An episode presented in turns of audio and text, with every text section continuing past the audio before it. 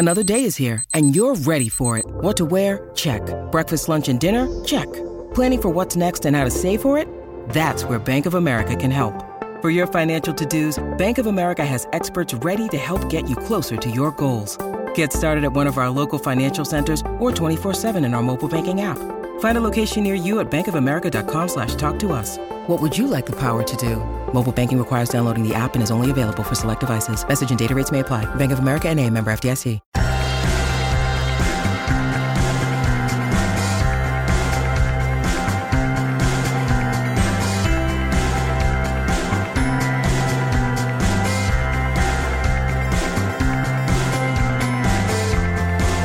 Hello and welcome back to another episode of Beyond the To Do List. I'm your host, Eric Fisher. This is the show where I talk to the people behind the productivity. This week I'm excited to share with you a conversation I had with Paul Jarvis. He's back on the show to talk about his brand new book, Company of One Why Staying Small is the Next Big Thing for Business. And this isn't just about, hey, how can we make our companies not grow? Or why is minimalism a virtue inside of business and other things that you might have, you know, thought wise when it comes to this conversation? That's not it, although we do touch on that. But it's more about deciding what success is. It's more about deciding what's most important in your life and in your business. And it's really about growing your business not just size wise or money wise, but growing it in the right way for the right reasons. In other words, being rich from the things that really matter in terms of fulfillment in your career and not just in terms of growing your business for the sake of growing your business because everyone says you should be growing your business and do it just like them, etc. So it's a really fun conversation. Uh, I I really enjoyed having Paul on the show, and I'm definitely going to have him back soon. This is all about having a better, smarter business, and it doesn't just have to be small businesses that learn from this conversation. You could be in a bigger business and really learn a lot from this book. I am completely convinced. So anyway, uh, I'll get out of the way and just say enjoy this conversation with Paul Jarvis.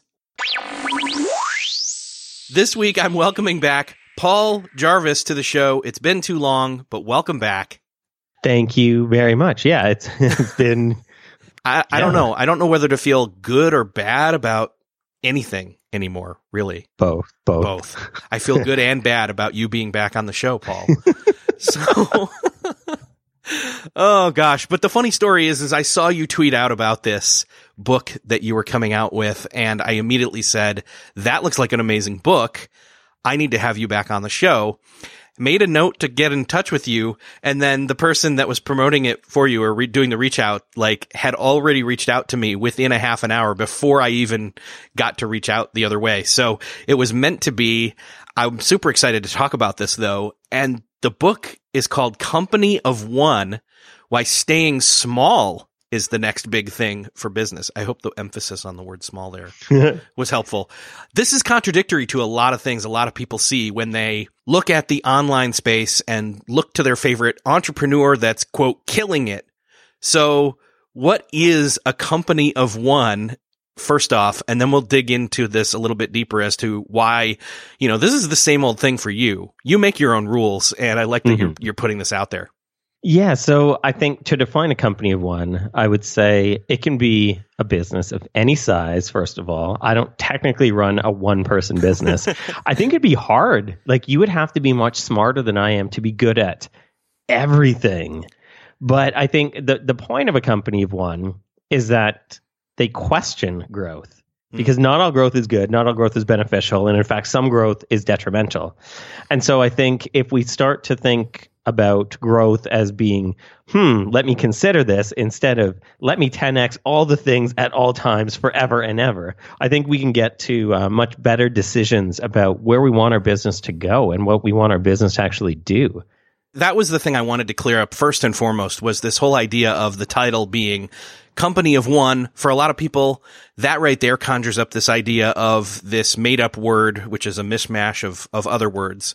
Solopreneur uh, I have a pet peeve that involves m- mashing words together, especially when it's the word entrepreneur with anything else, like solopreneur, shoepreneur. You do it in the book though. You you name intrapreneur. We'll talk about that one later. That one I'm not that one I'm not as opposed to. But it's almost like when um when crises, political crises come out, everything then becomes something, something gate. You know, Yep. it's like, geez, come on, people. Just name it by what it's named. Anyway, tangent. Uh, the whole point being, yes, that was the pet peeve I was going to have with you before uh, I read the book was this idea of, you know, we don't have to be a one man band, in other words, No. and be a master of everything in order to function because that's not productive. That's not healthy. And honestly, even in the type of growth that you're talking about not doing in this book, it's not necessarily possible, really, you know, as a one person team, as a, as a solopreneur where it's only you and then you're killing it and then you make it, you know, eventually, no, you kind of need allies. You, you need teammates, even if that comes in the form of other, uh, you know, people you've networked with, et cetera, not necessarily just employees. So For sure. I'm sprinkling Not many a whole people bunch of have- out there. yeah, I mean, not many people have law degrees either, and um, legal stuff is kind of important in in business for the most part.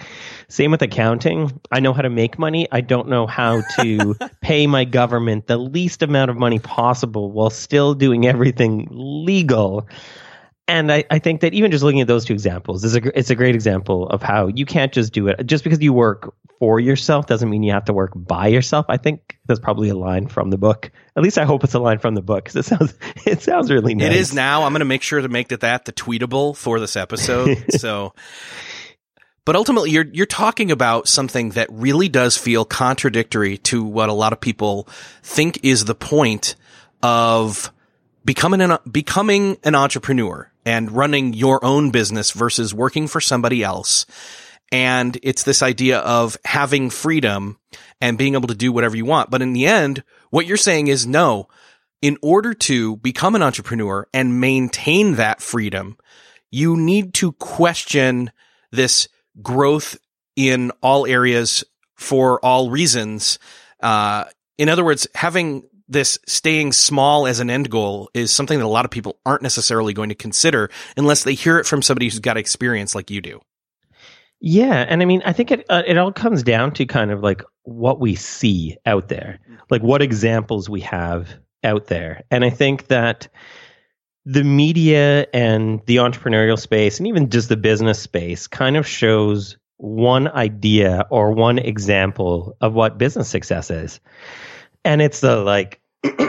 excuse me, the Elon Musks or the Mark Zuckerbergs of the of the world who just have these like massive companies, massive empires who probably making tons of money, but it just looks one certain way. And I was just like, what if I don't want that? like, what if I don't want to testify in front of Congress? What if I don't want to have a couch in my office like Musk does because I don't have time to actually sleep or see my family? like what if i don't what if i don't want those things what if i don't want to hustle like 24 7 what if i just want to have a business that supports the life that i want so i can not have to focus on the business at all hours of the day what if i want to define my own version of success and what if i want to move towards that instead of moving towards a version of success i don't actually want because one of two things will happen in that case i'm either going to achieve it in which case i've achieved something i don't want or i'm not going to achieve it and I'm going to feel like a failure for not achieving something I didn't want in the first place. Oh, it seems like a lose lose. That I was just gonna say that's a lose lose. You you got what you didn't want, or you got it and you didn't want it anyway. So what's the third route? Um, the, the third route is starting a business, uh, making decisions based on what you want. I think the term lifestyle business gets a bum rap because it's kind of defined in one way, where you like have a laptop on the beach, and in the other hand, you're sipping a, a mai tai or, or some kind of drink with like a, one of those little umbrellas in it. Those still exist anymore? I, I'm sure know. they do. I They you know, probably do. but that's not what I want. So I don't want to go after that either. That's not success for me. Yeah. I mean, also, sand and laptops don't mix. Like, oh wow, yeah. getting sand and technology just isn't a good thing. And I think uh, that version of lifestyle business doesn't appeal to people. Even people like Tim Ferriss, who wrote Four Hour Work Week. Nowhere in the book does it say you only have to work four hours. Like that's not the point of the book. And so I think having, I think every business is a lifestyle business. I think that regardless of what you do for work, it comes with a certain lifestyle. If you work nine to five at a corporate job, then you have a lifestyle based on that because you're work you have your butt in a chair from 9 to 5 Monday to Friday. If you work at a like venture backed startup, you have a very specific life where your investors are probably going to want you to work and not sleep 99% of the time unless they're smarter investors. And so I think if we think if we think about okay, if we're going to work for ourselves, if we want to do that and we want to be entrepreneurs, not solopreneurs or momtrepreneurs or whatever other mashup that there is. It's yes. all just entrepreneur. It's all just entrepreneur. It, it really if you want is. to be an entrepreneur, yeah. So if we want to do that, then based on the life that we want, how can we shape our business around that? So it's a lifestyle business that makes sense. And I think if we start to think about, well, if that's what a lifestyle business is, that actually sounds kind of appealing. And even if we're not sitting on a beach sipping mai tai, I also don't like the sun. Just Gosh, so, dude. I don't want to sit in the sun. Like I maybe want to get a couple minutes of sun, but then I don't want to sit on the beach all day lying in the sun. But I think like if I think about okay, what's important to me? What's important in my life? Why did I start my business in the first place? What's the purpose of it? What do I want out of it? Then we can start making better decisions. And sometimes that means not growing. Like sometimes that means saying, I don't actually want this, even if everybody else in the world or everybody else in my life is saying, well, if you're succeeding, you should be growing. And if you're not growing, you're not succeeding. It's like, what if I don't want that? And I decided a long time ago that I don't want that. I don't want to promote myself, for example, out of a job I like doing. If I hired a staff of 20 to do the writing and designing I do, then my days would be taken up managing people doing the job I wish I was doing. And I would just be jealous. I don't want to run a business that I'm just jealous all the time of my staff. I just want to keep doing the work that I actually like doing. I love spending my day writing. I love spending my day designing. So that's what I want to do. And I want to optimize for that life as opposed to just growing in all directions at all times and ending up with a life I don't like or a business I don't like. Oh, yeah. See, and there's the danger right there is when people jump ship out of the, you know, or whatever, take the leap, whatever metaphor you need to, to insert here for you to understand that you step out on your own as an entrepreneur. There's this sudden pressure that now that thing, whatever it is you're doing to, that, that is going to bring in money instead of the paycheck that was steady and consistent and constant, it now has this pressure on it and you don't want to, uh, beat it to death or have it, you know, be boring or, uh, I mean, you know what I'm saying? Like, and, and I think there's a certain amount of stress on it to grow it so that it can sustain itself, right? Yeah, I mean, society says that in order to have a quote unquote legitimate business, it needs to look a certain way. And it's like if I tell a person that I meet on the street, which would be weird, I don't meet that many people on the street. It'd be weird if I was just like walking up to strangers telling them what I do. But like if I if I met somebody for the first time and I said, "Hey, I I what do you?" and they, the inevitable question of what do you do comes up, and instead of just like shrinking back into some shrubbery, like that, there's a Homer Simpson gif of him doing that. Yes. If I answered that question and I said, "Well, I, I run a business and I have like a thousand employees across 14 offices in three countries. That sounds pretty cool." If I told them like what actually my life is where I sit at home and I work by myself in my office in sweatpants or pajamas. That doesn't sound as good. But it doesn't sound as good to another person who I don't like it doesn't really matter what they think. Like I actually really like sitting in my office in my pajamas or my Costco sweatpants and working quietly. Like that to me is like I'm happy doing those things. So does it really matter what somebody else thinks business should look like? And I don't think I don't think it does. Even when I started, like I started doing this in the 90s when freelancing wasn't even a thing, when working for yourself wasn't much of a thing. And people were like, "Well, I don't understand what you do. Like you quit your job, so what are you going to do for work?" And I would tell them like I work for myself and I do things on the computer for clients in different countries and they're like, "But I don't understand that." Like, well, are you going to start another agency? Because I worked at an agency. They're like, well, are you going to start another agency? And I was like, no. I don't want to do that. And they're like, well, what are you doing? And I'm like, well, I'm doing what I think is best. And if it's profitable and if it's sustainable, then I just want to keep doing that. Well, and I think some listeners would say, but aren't you an agency of one to do a flip on the title of the book? Yeah. I mean, it depends. Like, I think that the, the kind of agency model is kind of different from what I do because I think agencies specifically are very service based, like they mm-hmm. work with clients. I don't really do any service stuff anymore. Like all I do, I like I, I make and I sell products. So it kind of different, but I mean, like you could call it anything. Like I don't really Yeah. even care if Yeah. people are want to be like, "Oh, I have an agency of one." I'd be like, "Awesome, that's really cool." We don't need to get stuck on semantics. In other words, it's not that No. big of a deal. We don't need to be semantic semanticpreneurs Oh here. wow! Well done. title of the show, maybe. No, I'm kidding. I don't title the show that way, but it would be cool if I did. Oh gosh. See, and that's the thing. I, well, actually, to go back to semantics, we're talking about the word growth. I think there's a couple different ways people could take that because growth for its own sake, if it's necessary, is a good thing. But growth, well, no, no, no. Growth for its own sake is not a good thing. Growth for growth's sake. But growth for a reason, say you know you need to grow to a little bit larger or a little bit more profitability, whatever you want to call it, for the sake of sustaining the choices that you have made intentionally. That's not necessarily a bad thing. Yeah, I and it, I think that I think it all comes down to the way we think about growth at different stages because like I would never say that I'm anti-growth because when we start a business, we start at zero and at least most of us do.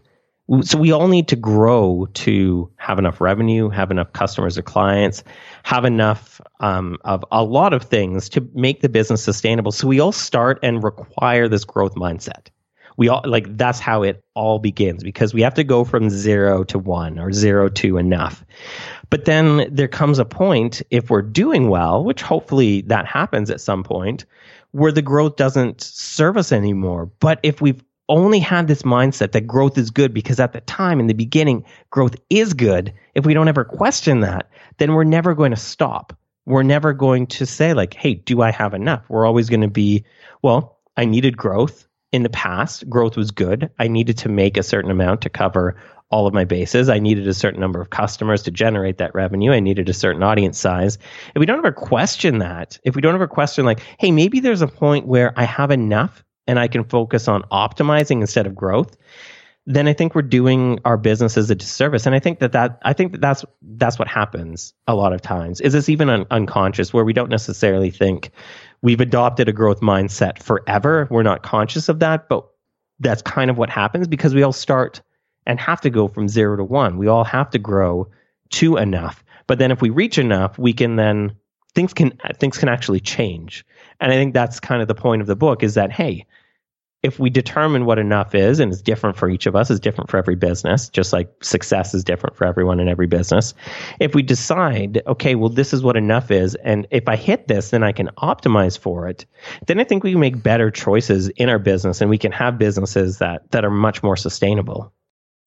Still searching for a great candidate for your company? Don't search, just match with Indeed. Indeed is your matching and hiring platform with over 350 million global monthly visitors, according to Indeed data, and a matching engine that helps you find quality candidates fast. Ditch that busy work. Instead, use Indeed for scheduling, screening, and messaging so you can connect with candidates faster. I wish I had Indeed when I was in the hiring process in roles in the past because it is a slow, arduous headache of a process to find the right people. Or, at least it used to be, join more than 3.5 million businesses worldwide that use Indeed to find and hire great talent fast. In fact, in the minute I've been talking to you, 23 hires were made on Indeed, according to Indeed data worldwide. And listeners of this show will get a $75 sponsored job credit to get your jobs more visibility at Indeed.com slash to-do list. Just go to Indeed.com slash to-do list right now and support our show by saying you heard about Indeed on this podcast. Indeed.com slash to-do list. Terms and conditions apply. Need to hire? You need Indeed. What's something that works so well, it basically feels like magic? For me, I'm thinking air conditioning, noise canceling headphones, definitely. Meeting free Fridays? What about selling with Shopify? Shopify is the global commerce platform that helps you sell at every stage of your business. From the launch your own shop stage to the first real store stage, you don't have to just sell your own stuff anymore. With Shopify Collective, you can curate products to sell from brands you love and give your customers more variety and your business more sales. Shopify is your no excuses business partner. Sell without needing to code or design. Just bring your best ideas and Shopify will help you open up shop. Shopify also helps you turn browsers into buyers with the internet's best converting checkout, 36% better on average compared to other leading commerce platforms, and sell more with less effort thanks to Shopify Magic, your AI powered all star. Sign up for a $1 per month trial period at shopify.com slash beyond. Again, go to shopify.com slash beyond now to grow your business no matter what stage you're in. Shopify.com slash beyond. When you need mealtime inspiration, it's worth shopping Kroger, where you'll find over 30,000 mouthwatering choices that excite your inner foodie. And no matter what tasty choice you make, you'll enjoy our everyday low prices, plus extra ways to save, like digital coupons worth over $600 each week. You can also save up to $1 off per gallon at the pump with fuel points. More savings and more inspiring flavors make shopping Kroger worth it every time. Kroger, fresh for everyone. Fuel restrictions apply. In the book, you talk about this type of growth, but you talk about it as traits of what a company of one uh, has. In other words, there's four traits: this resilience, this autonomy, the speed, and the simplicity. And when I look at the four of those put together, and I think we should spend a little bit of time talking about those each individually, but Sure. when I look at them all, all four of them put together, I see this other kind of growth. And I see it as a growth of, say, maturity. hmm So, is funny because I'm not mature at all. well, uh, maturity in terms of, say, making the right choices, being, you know, having wisdom, having wisdom that has come from experience, even, um, especially when I look at the, the, of the four traits, the one that really stands out to me is this, this simplicity and how to a lot of people, that word would be the opposite of growth, where simplicity, when we talk about simplicity, which is very similar to say minimalism, which is all about like getting rid of things somewhat. Minimalism isn't just about getting rid of things. It's about having the right things. It's not about getting rid of everything. It's about getting rid of excess, things you don't need, uh, and paring down. That's where it kind of connotates this anti-growth, um, you know, mo- motion or, uh, m- you know, it's, it's instead of growing, you're scaling back. But again, scaling back might actually be growth in a weird, mature way. Does that make sense? It 100% does. So I think there's a few points there. I think the if if we decide what is simple or what is enough, um, or what is like the minimum amount, like I think a lot of times in business we focus on the sexy things, like the gross profit, for example. Like when companies talk about um, financials, they talk about the gross profit. But I think that that's such a vanity metric. Like if I say, oh, I made a million dollars a year, and I didn't actually make a million dollars a year, but if I said, hey, I made a million dollars a year, that sounds really sexy. That sounds really good. But if it took me, if it, if I had to spend nine hundred thousand dollars to make a million dollars, I didn't really, at the end of the day, make a million dollars. I made a hundred grand. So if I could instead say ma- work towards making like three hundred thousand dollars, but only spend fifty. In fact, I've actually I, I, my margins are better. I've actually Yeah. taken home more profit in that case, and it, we can be it can be a lot more simple to make less money at a higher profit than it is to make a lot of money in when you have to spend a lot of money. And I think minimal and I mean like I guess I kind of consider myself a minimalist. Like if you looked at my house and the lack of furniture, you would probably say that I am a minimalist. Like taking away what you want and kind of living in hardship.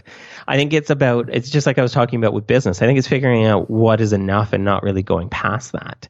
And I mean for myself for running a very simple minimal business, I try like that to me creates certain freedoms. So the first is um, freedom from excess financial worry because if I'm spending less, it takes less for me to become profitable, like we just talked about. Um, freedom from the stress of being busy. So if I have a very simple, minimal business, I'm not busy all the time. And I think in our society, we kind of mentally reward people who are busy like oh they must be successful they're really busy and to me it's like i don't actually want to be busy all the time it's okay to be busy sometimes but if i'm busy all the time then i feel like that's going to lead to stress that's going to lead to burning out that's going to that's really just me i eh, like if i'm busy i'm not prioritizing my life properly And Yes. that's really what it comes down to. Yeah. If I'm busy a little bit, then that's fine. If I'm always busy, if that's the default state, then I'm doing something wrong. Yes. The, the, if default mode is the switch is switched over to hustle at all times, then something's wrong. I don't think there's anything wrong with the word hustle. I think there's something wrong with the switched always being switched over to that setting Yes. though. Yep. Yeah, if that's the if that's the default state, then that's hard. There's um some TV show about app developers and that I can't remember what the quote was, but the guy was talking about how he's so busy he doesn't have time to like see his kids or his family. And I'm like, is that like are you really hustling smart there, dude? Like that just doesn't seem that doesn't seem that doesn't seem right to me. That doesn't seem like I don't know why it would work. Like if I was so busy that I couldn't have any life outside of work, I, like that to me doesn't seem successful. That to me doesn't seem like I'm I've, I've prioritized correctly in my life. Yeah, I, I'd have to question like, at what point do you get to the point where you realize that the worth that you're getting out of life is just, you know, what you've plugged into, what you've hardwired into your brain as to it, wrongly, obviously, uh, Mhm. that that is providing that that benefit, that is providing that worth in your life. Like, at what point do you realize, hey, there's nothing coming through the pipes here? You know? Yeah, Ugh. it doesn't. Yeah, it just it it it doesn't make sense. I mean, like I've been there. Like in my twenties when I was stupid for lots of reasons, not just this. I was like, well, maybe eh, I'll be a success if I make a million dollars a year. So if I'm not working, I'm not making money. Therefore, if I'm always working, I'm always making money. I'm always working towards this million dollar goal. But I mean, like it was dumb because one, like I didn't need a million dollars. Like it just would have been something nice to achieve. It was a goal that had no value attached to it other than like ego, I guess, would be the value attached to it. But I like I don't need to work all hours of the day. Like if I know it, doesn't even seem smart to me. And I also think that um I mean you know a lot more about productivity than I do, but it, it feels like sometimes work takes up the space we give it. So Yes. if we give ourselves like nine to five, our work is probably going to take eight hours. If we give ourselves like nine to nine or nine to midnight, we're probably going to fill that with work. If we give ourselves less time, we experiment with like, maybe I only need to work like four or five hours a day. Or maybe for myself, like I only have, I can only get a certain amount of like very mindful work done. Like I, I can probably max out at about two, three hours of like writing or designing or coming up with like really intensely creative stuff. And then I probably have a couple more hours where I could do like admin work or just work on my business instead of in my business. But past that, I feel like I just can't get more done in that time or it's not the best use of my time. So I'd rather come back at it another day. Well, and then the freedom there is if you're really good, you go the opposite direction of not just, Yeah. you know, eight to, mm, you know, 11 or 12 at night.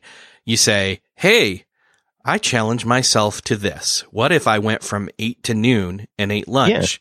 And then if by the time I'm eat, sitting and eating lunch and relaxing, I got done the things I needed to do because I said I only could work on them in the morning, you go see a movie or something as a reward. I don't know. I'm throwing that out there. Yeah. It's like, but again, that's, there's the lifestyle. There's my lifestyle right there. I'd love to work in the morning and then have lunch and go see a You movie. just want to go see Bohemian Rhapsody Again, yes, that and like Creed 2 and maybe once my kids got home, I don't know. Anyway, that'd be fun. yeah. But I mean, I guess that's that's where I'm at. Is there's this idea that you have to be on at all times, and that's just wrong. And not only that you have to be on, but then you have to have others that are working for you, and they have to be on and, and on and on call all times. And you know that that that's not necessarily what this is about. Really, that's I mean, again, it's it's all about calling into question I know what it was. You said earlier, you said this idea of, you know, that that a measure of success would be, uh, making a million dollars and that that was not necessarily what you wanted, but honestly, i- i- and it popped into my head at the time you were saying it. Well, that essentially a lot of people have that goal. It's not their goal. They adopted Mhm. someone else's goal Yeah. without And questioning it. Yeah. And I mean, even if you, like, if I reach that, I don't even know what would happen. Like, what would happen? Like, there's not like comp- confetti is not going to like fall from the ceiling magically. I mean, you could if buy my bank some. account. You'd have enough I- money I to could. do so. But again, even as even as you were saying earlier, it's probably not going to be a hundred. uh, Sorry, it's not going to be a million dollars pure profit either. Yeah, exactly. And I mean that's the thing. Like I I know how much I I need to kind of make that requires the least amount of expenses to to reach it and I, I'm happy with that. Like I'm happy with that level of responsibility where like I don't need to venture into paid acquisition or advertising because my business generates enough like basically pure profit at this point where I could do those things and I could generate more revenue, but it would be a ton more work. It would cost a ton more. It, the growth in that sense wouldn't wouldn't make any sense to me. Yeah, and that at that point, growth doesn't make any sense, and I, I guess really that's what we're calling into question. Mhm. So, yeah, it, it's all about having that right mindset when it, it is approaching. You know, whether you're just getting started or you've been doing it for a long time, and you're listening to this, and you're like, "Yeah, you know what? I've never really questioned my goals here. You know, I've just been doing this quote follow my passion thing that people start off with." Uh, yeah, I I don't think I don't think passion is the first thing. I think passion follows um, getting good at something and testing something out. I think like I'm I was never passionate about being a writer, so I started to write books. I just saw that writing was something that was working for me, and then I tested it a little bit, and I was like, "Oh, I'm making money writing, and now I can write another book, and now I can write another book, and and then and now I like I love writing. Same with design. Like when I started 20 years ago, I didn't have like it wasn't my goal, and it pisses so many writers off saying that. Like it was never my goal to to be a writer, but like I'm super passionate about it now because it's something that I've worked at. It's something I've tested out.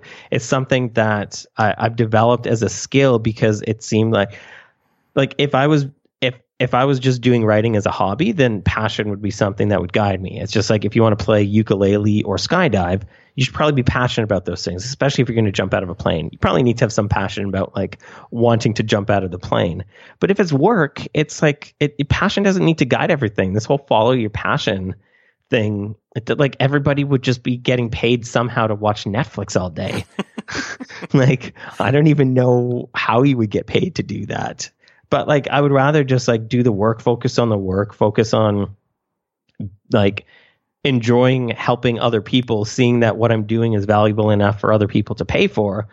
And then as I do that for a while, I tend to get passionate about the things that I that I do that pay off um, in terms of like mindset personally and feeling value, but also pay off in terms of profit because we're- we're still talking about business. And a lot of times people are like, oh, it's okay to have like to think small, like if you don't want to make money. It's like, no, I I, I love making money. making money is a very important part of business. I think the more that you can work towards your business being profitable, the more that it can continue indefinitely. Like businesses that are profitable don't go out of business. Businesses that are generating a ton of revenue but have very tiny margins or no margins at all, like pets.com in the early 2000s with Super Bowl ads and stuff when they were selling things below their cost. Businesses like that go out of business. So I think having goal, like it's like people are always like, well, isn't that like a self limiting belief that you want to stay small? And I don't think that it is. I think that it's one, knowing like like we've been talking about what makes sense to me. And two, I think that there's this like it's funny how the world works now where a lot of things aren't based in truth or fact. Yes. I won't even get into I won't even get into some of that. Yep. But I think in business, we're told by people like on stage giving keynotes that like 10x this or growth hack this or growth is always good. But like when I started, because I've spent years writing this book now and looking at data, and that like there's a lot of research in the book. And a lot of the research shows that unchecked growth or rapid growth or growth without purpose is detrimental and and leads to companies going out of business. And there's stu- like Startup Genome Project did a study of 3,200 um, high growth companies and found that 74% of them failed, not because of competition or business plan, but because they scaled too fast. Kauffman Institute looked at the Inc. 5000 list five to eight years later, this list that all these businesses want to get on, and found that two thirds of them had gone out of business. These are like the best companies at the time. Like two thirds of them had gone out of business, sold below market value, or had massive layoffs, basically confirming that growth isn't always a, a smart thing. But like if we look at Instagram or like articles on business magazines, it's like growth, growth, growth. We need growth, growth. And it's like, have you looked at some facts, bro? Because it doesn't like it just doesn't it doesn't line up. Like the, the data doesn't support what people are saying. And I was like, well, what if we actually look at the data? Like what if we find truth in like studies of more than just and I think part of the problem is that a few people have seen great success from rapid growth and, and but it's basically like an n of one situation. Like i got successful because i did this thing. Therefore what i did is a blueprint when really it's just this is what the data set is too small. This is what one yes. person did one time it's a to study achieve of one. something a study of yes. one. That's great. So I, I think that we need to look at a bigger data set. And like if we do that and if we actually look at studies on business we see that growth isn't always the best growth isn't always rarely the best idea if we're just growing for the sake of growth. I kept I keep picturing talking about rapid growth as almost just like just being in college and putting on that freshman 15, you know, mm. and getting fat instead of growing muscle tissue and agility and, you know, things that are actually important. Yeah, I mean, it's funny in, in Buddhism. There's kind of this concept of the, of this hungry ghost, and it's basically that the more you feed this creature, the more hungry it gets. And I think a lot of like this doesn't even just apply to business. I think this applies to so many things in life where there's so many times where we think that we'll be happy in the future if we do this thing and then we do it and we're not happy so we think that oh well I just need to do more of that thing. Mm and then it just it just spirals it just spirals out of control. Like the, the the point of the hungry ghost is that it won't get full by feeding it. It just gets more and more hungry by feeding it. And i think that yeah like even if if if we go back to what you were just saying like if we look at um like calories in food like if we look at filling ourselves up with with calories from whole foods then we're going to be full a lot faster. Like how many times when you eat fast food are you just not full or you're full for like five minutes and then you're like mm, maybe i should go back to the counter like i haven't even left the restaurant yet. Maybe just go back to the counter and get another burger because it's not it's not satiating satiating satiating. You, you were right the first time. Yeah. Yeah. Yeah that's it. I mean that's exactly what it is. And and and again talking about satiating like that's that going back to that person who's hustling and working all hours but never seeing their family it's empty calories yeah. The, the, hours they're putting in are empty calories, basically. Yeah, and those so. can taste good. Like I definitely, I haven't had fast food for ten years because I'm vegan. But there's a restaurant in Canada that now has uh, Beyond Meat, like a yes. like a fake meat burger. Yeah. I was like, let's try some fast food. It was tasty, but again, like I was not full for very long after trying it. I do want to make sure that people hear us that we are not saying making more money is a bad thing. It, by you know by any means or, or not by any means is making more money a bad thing if that's the goal because it allows you to reach those other goals that you yourself have chosen we're just mm-hmm. saying like question what goals you've already put in place or what subconsciously you're aiming at when it comes to having you know set your defaults yeah, I mean, there was a study done by Pew uh, in the states that found that people actually are happier as they make more money, but up to a certain point. I think I can't remember what the, the number was. I think it was like seventy four, seventy eight thousand dollars. It doesn't even matter. Right. They were happy up until they reached a certain point because more money. If you don't have enough money, gives you the means to cover your bases and the, the means to not stress out about money because money can be stressful. But then the study also found that past a certain point, people were actually more unhappy the more that they made. So I think it's finding that like the juicy middle where you're you've got what you need covered, but it's not costing you so much to keep going and it it's not costing you so much in terms of resources or expenses or or personnel or infrastructure to keep going. Like i think it makes sense to kind of figure figure that out. And it's different for everybody. Like one of my buddies has four kids like what he needs to bring home is a lot more than what I need to bring home because I don't have kids. And so I think even people that li- like people that live in San Francisco versus somebody like me who lives in the woods on an island, like my cost of living is not as high. And so I think it's it's important to kind of figure it out for yourself a little bit and and kind of figure out like what that sweet spot is because I think that um, there can be there can be enough and I think that, like, I definitely, like I said, I definitely love making money, but I wouldn't love if making money required a lot, like to make 10% more if it required 50% more work. Yes. Doesn't make sense. If it required 50% more responsibility, that would not make sense for me. So I think that there's like, it's about finding that nice middle ground, that like top of the bell curve where it's not, it's not like falling off on either side into badness you're familiar with the, the, the whole principle of the the fulcrum and the the lever and mm-hmm. where you adjust the lever to where it is on the fulcrum so that you can, you know, put a lot less effort down for a lot more output. Yeah. And to me that's that's the illustration of what I kind of strive to go after when I'm talking about productivity. It's it's not necessarily about being busy or or getting more done. It is about getting more done, but it's actually more over about getting more impact made for either the same amount of effort I'm already doing, having that have more output, or for me to put less output. No, sorry, for me to put more, for me to put less effort into it and get the same amount or more out. Yeah. So, yeah. I mean, that's, that's a good point. And I mean, even when I start, when I shifted my business from service based client work to product, I figured uh, so one I kept my income stream separately so I could see how each was doing. But the the what I was kind of moving towards was it my product business will be considered a success to me if I can make as much as my service business did because my service business did really well. If I put in less work to make the same amount of money, it would be a success. It wouldn't be a success if I had to put in more work to make the same amount of money or the same work. Cause I actually like doing client work. So, I mean, I think it, it's good to kind of consider all, all kind of all of the, all of the sides, even outside of talking just about finances. Like for me, I know what the right audience size for me is. And if I'm speaking specifically for something like my mailing list, I know that the size that it's at, just, it's 30,000 people. I, if I know the size that it's at they're going to like they generate enough revenue for me to make my business profitable, which is great, and I, I love that.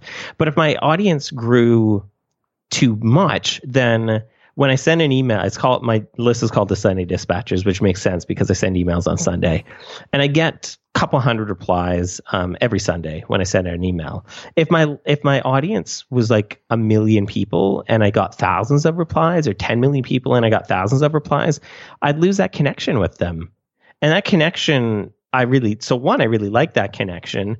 Two, it, it really guides me. Like, I think business is about serving other people well because they're giving you money to do it. So I feel like it, it, because my audience is the size that it's at, and I don't really work at like I don't work at growing my list anymore because I don't other than to offset the churn, it doesn't make sense sure. because I like that I can have a conversation with all the people that want to have a conversation with me. I like that I can learn from them just as much as they're learning from me. I like that I can kind of see, okay, there's a pattern here. This is what people want. This is something I know how to do. So maybe this can be a paid product that I can offer because I know that this is kind of what a bunch of people on my list are struggling with. And I like that I can have that interaction and I can learn directly from them as opposed to having to send out an email that's like no reply at domain name. And if somebody replies, it just goes into a void. Like I know what enough is for me, not just in terms of money, but in terms of like audience, in terms of most things. But I think that's a great example of finding that kind of good middle ground yeah, that's a great example. I'm glad that you you gave that example because again, and I'm glad that we again made the disclaimer of one making more money is not bad.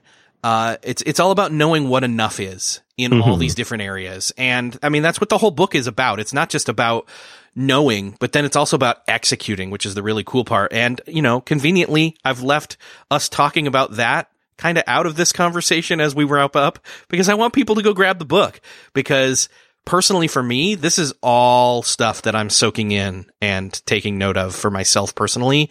And you know, I'll just say, you know, I endorse, I verbally endorse this book right now on this, this podcast and people really should go out and grab it. Uh, it's about to come out. Uh, as of this recording, we're recording this in 2018, but January 2019, as it's about to release, uh, is there anything, uh, bonus wise or anything like that you want to point people towards to, uh, go grab while they grab the book?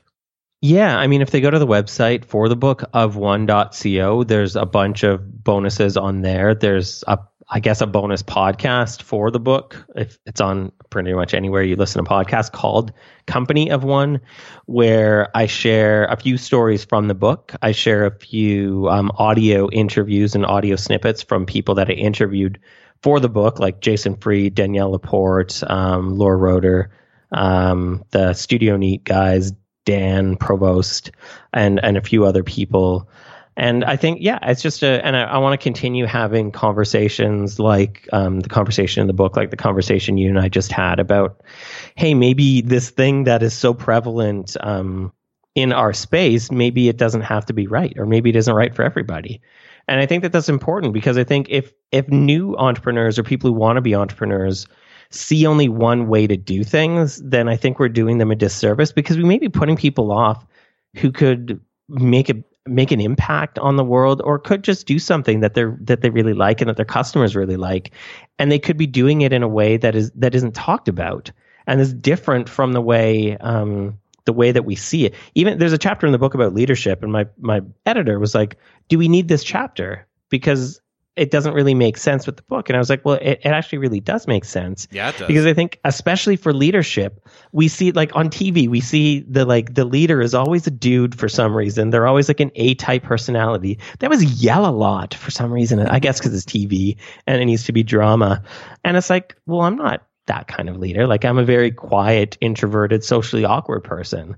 There's a lot of leaders who are female or not not just white people being leaders. And I think that the more that we can show that leadership looks like a lot of different things, the more we can have like a, a diverse group of leaders. And I mean, diversity, one is good, but also it positively impacts the bottom line of companies in so many ways that it's it's just it's a good idea to show people that it doesn't have to look like one specific thing, whether it's running a company, being a leader, or anything else in the world well said. And yes, leadership is a huge part of this because again, that plays into the decision making process, which is really what we're talking all about is this mm-hmm. idea of making decisions for yourself instead of just accepting what somebody else has told you it has to be or what the goals are for you based on their life. And they may have accepted it from somebody else without questioning it and so on and so on. So, uh, it's a good, it's a great book, and everybody needs to go grab it. And uh, I'll link up to the podcast and to what was the other thing you said? There was the other thing.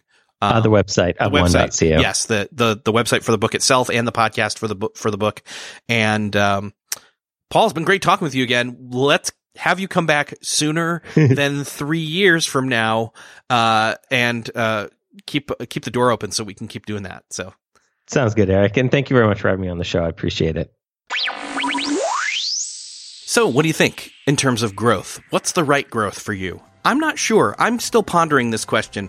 Uh, in fact, I'm pondering it in terms of different things that I'm doing with the show moving forward, the possibility of some other things coming along that work in tangent with the show. I'm not going to get into that right now, but uh, I, I want to say thank you again to Paul for stopping by and having this conversation. I really enjoyed having this conversation. I hope that you enjoyed listening in on this conversation, this this sit down talk with with Paul and I over coffee. And if you enjoyed this episode, I'd love for you to share it with somebody while you're over there on the show notes. Again, beyondthetodolist.com. Hit the share button. Let somebody know about this conversation and what it meant to you.